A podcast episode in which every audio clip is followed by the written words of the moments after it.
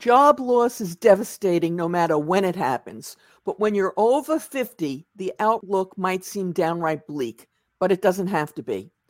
There's a career change that a few very savvy professionals are making at this point, and you can too. No, I'm not talking about entrepreneurship. I'm joined today by Terry Cook, who found herself in this very situation a few years ago. She's a prime example of making lemonade, in fact, extraordinary lemonade, from a basket full of lemons. She's graciously agreed to share her journey with us. Make mm-hmm. sure you stick around until the end when she's got some tips that helped her along this journey and will help you also. So let's get started. Terry, Thanks for coming. And I like to say sometimes that what first appears as a problem is actually a great opportunity. And I'm sure if I said that to you three years ago, you would have rolled your eyes at me, but I'm hoping you agree today. So, I, since I think this describes your situation, can you tell us what happened? Yeah, Mary, as you said, I can't believe it's been a little over three years since three we years. did our first podcast on. Mm-hmm how to start over, start your career over after that big the number. age of 50. I, I, I, can't even believe it. Over the age of 50, I should say. And as you recall, I was laid off from my job mm-hmm. after 15 and a half years mm-hmm. and over 50. That was an emotional roller coaster. I can't believe I didn't cry on that first episode. I was at Temple University for so many years. I thought that that would be the place that I was going to retire at 65. But hey, that was because I was Temple made and Temple proud. And deep in my heart, I always will be. Good. You know, I real I can't say anything bad. I love the job. I was blessed with such a great job most of the time. We don't always love our job every day. No. everybody uh, has a bad day now and then. Mm-hmm. Yep, you got that right. I got my free master's education from Temple. I gained a lot of experience that helped me land in my dream job, the company I work for today. So I'm now in my happy place. But you didn't get to your happy place right away. So you had to deal with the emotional trauma, if you will, mm-hmm. and everything else. So tell us, tell us what you did when this first happened. God, I cried.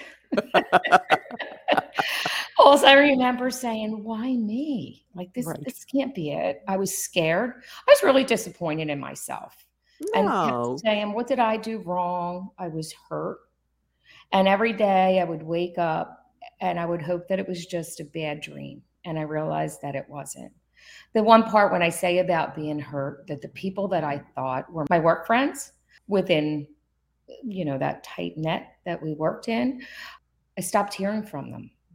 Right. I didn't hear from them anymore. And then I realized it's probably because I don't have that power. There's no connection. They don't right. really need me like they did before. So that was really hard right? So mm-hmm. I just needed to take time for me. Take time for me, breathe, grieve. I needed to mm-hmm. grieve. And that's what I did. Okay. And I had fun with my family. It was the summertime and friends. oh, and some of the other things I did do too, Mary, I forgot to mention is that I did networking, okay. right? So I did a lot of networking. I updated my LinkedIn page. And of course, started networking meant I was doing a lot of networking with you. Okay. You were a big inspiration for me. And I'm surprised you still have shoulders because I was always leaning on them.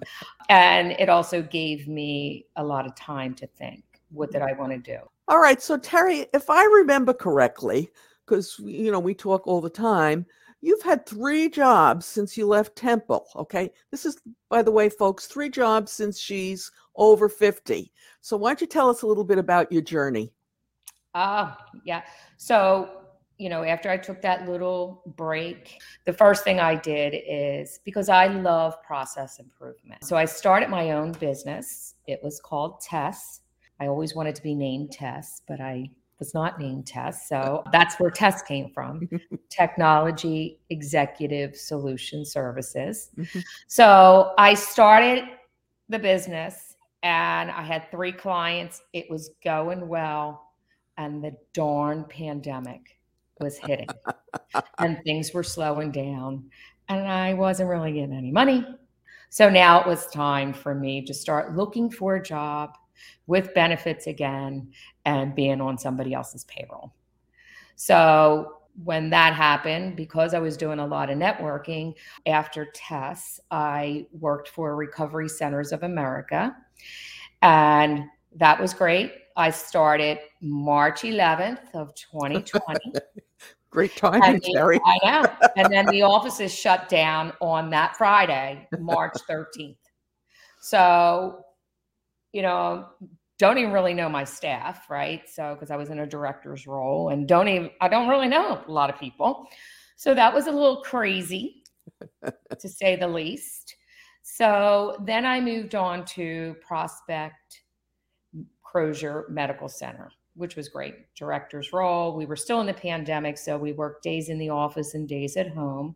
Great staff. Everybody worked hard in the healthcare industry. So, you know, it was really crazy oh, because oh, yeah. it's healthcare.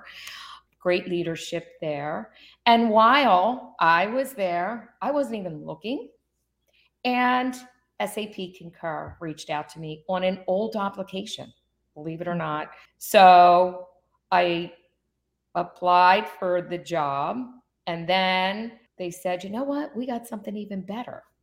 And I said, okay. So I started. The weird part is about that too, is I remember when I was unsure because it was a big career change. It was something totally different than what I was doing. I was the director of accounts payable, heavily involved with purchase orders and purchasing. And I was in my comfort zone, right? Now I was going to come out of that comfort zone and start something completely different. And I remember going back and forth. I think that was back in June. I didn't say I do until November of, I guess that would be 2021, right? Yeah. November 2021. Mm-hmm. I said, okay, I'm going to do it. So I started December of 2021 and I love it. So I made a career change, which I never thought I would really do. Like, even though I started my own business as TESS, process improvement, but it was still heavily involved in accounts payable. That is my three jobs. Okay. That I All have. right. So now you're at SAP Concur and you're not an accounts payable manager or a director of accounts payable. You're helping people implement new solutions? That's correct. Yeah. So I actually gained this knowledge when I was at Temple. I played a very big part in the functional implementation side of the business when we implemented SAP Concur travel, expense, and invoice, and also purchase request. Being that heavily involved in those solutions was a benefit for me when I accepted the position at SAP Concur. Because I implement it and I know the solution works and I'm so passionate about it, it was a win win. And so my journey that I never thought I would ever get over, you know, from Temple, mm. looking back and how I felt then and how I am today and how it all transpired, I kind of want to say thank you, Temple. Right. right. Because I would have never made that change. So, right? Terry, I think, and you're a perfect example of this, that mm-hmm. this is a great opportunity for people who work in accounts payable, not to go to work for SAP Concur, but whatever the solution that they know or to learn, there are other career paths. It doesn't have to be exactly accounts payable. You're correct. You don't, because I thought for the longest time this w- would be my life is AP. Right.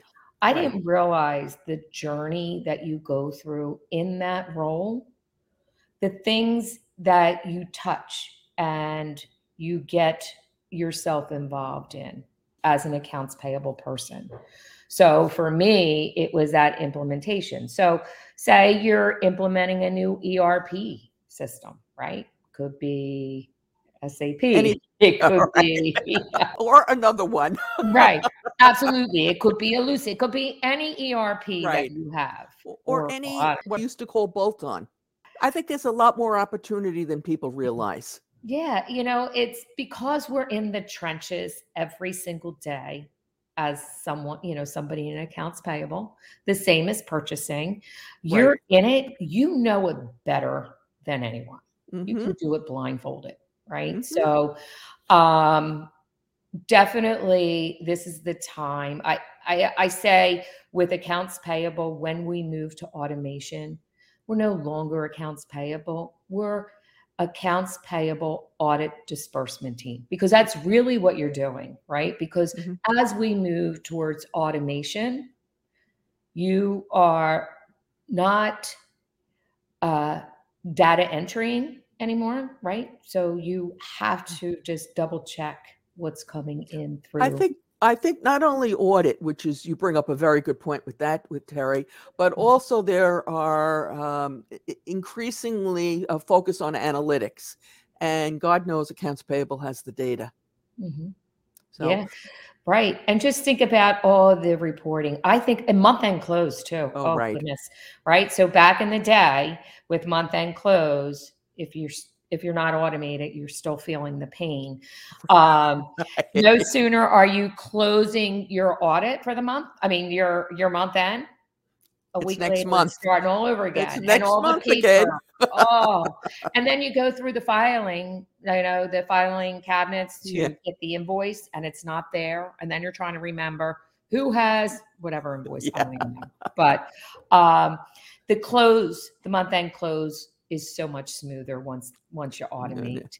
And then fraud, right? Yeah. That's oh, another oh, thing. You know, yeah. fraud is especially with net with the computers and stuff like that. If you are not looking oh every last minute. Mm-hmm. Even email, right? Email mm-hmm. comes through. Be oh yeah. Careful of how it ends, right? Yeah. If it doesn't have a company's last uh part of that email address. The, yeah, the yeah. Yeah and also triple check it. Yeah. Make All sure. right, Terry.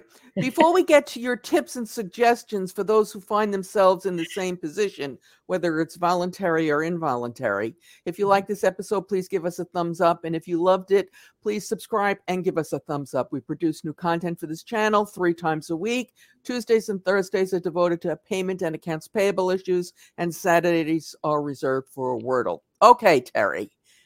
What tips or suggestions do you have for folks who find themselves in the same boat you are? You were, were. Mm-hmm. You're no longer there. That's right. So the tip, well, you have first of all, you have to go through the grieving. Yeah. Give yourself time. That's really yeah. important because if you don't stop, think, breathe, you're going to just jump into a position, a job that you're not going to be happy right? So you want to go to work every day and be happy right. with your job. Be happy who you're working for and with. Have and be passionate. Passion, being passionate is really important. You got to believe in what you're doing. So um definitely feel you need to take time. Don't rush. I guess it's easier said than done when I have a spouse, so I'm not my only bread yeah. income come. So maybe people have to make a change a little different. Maybe start out with um, you know, like a Robert Half or something like that, just to see maybe test that way. Mm-hmm. But I do think it's really important to sit back, breathe, look at opportunities out there, take, you know, take that that jump, that change I'm so happy that I made a career change. In AP, we always want to help, mm-hmm. and you mm-hmm. never feel like you can help. Besides getting a lot of times we get yelled at um, because the invoice was lost or whatever. Um, now I'm in a in a role that I feel like I'm helping people. I'm making a difference. And so you said two other things that I thought were are you were very uh, right on. You said update your LinkedIn profile oh, page. Oh, yeah you know number one and number two you talked about uh, you networked Mm-hmm. Yeah, networking is key. Don't be afraid to network because all they can do is don't accept you. Right. I um, would go and I Googled on accounts payable, right? And I started sending requests to everybody in AP. That's with LinkedIn, within LinkedIn. Within LinkedIn, yeah. Okay. And I I really met some great people that way. And yeah. I was able to tell my story. And it's just through all that connection that can help you get to your next journey. So right. for me, it was very helpful because when I was trying to start my own business as Tess. So, um, and I remember when I got one of my jobs prior to SAP Concur, I actually reached out to the president of the organization to introduce myself. Okay. Um, to say, you know, I was trying to start my own business, but the pandemic is hitting um, I see that there's an opportunity out there in this director's role. And he said, Well, let me let me look into it for you and I'll get back. And sure enough, he got back and I got an interview and then I got the job. So um you don't was, you never know. You just you never, never know. know. You know, it's okay to be afraid, right? Fear is mm-hmm. good. Fear yeah. is what brings on challenges. Yeah. If you don't have fear, you're never going to get strong, right? So yeah. before we started, I asked Terry, I said I wasn't going to ask her online, but her answer I'm just going to share with you. I said to her, Do you like networking or do you hate it? She said, Oh, I love it. Of course she does. but just the thought of networking sends many people, it makes many people cringe. Uh, they know they should do it, but the thought of approaching people they don't know really makes them want to run for the hills. But as Terry showed you, it doesn't have to be that way. So they put it off and they put it off. Um, but as she's shown, it can really pay off. We recently did a broadcast I call Networking for Introverts. It mm-hmm. takes the viewer step by step through a networking process that even the shyest person will be able to execute. Hint, the first few steps don't involve talking to anyone. Um, so we did an, uh, the, uh, the broadcast on it. It'll take you through those nerve wracking interactions, and you can watch it right now using the link that will appear momentarily on YouTube and is in the show notes below. As always, we appreciate your thumbs up, your shares, your subscribes, and your comments.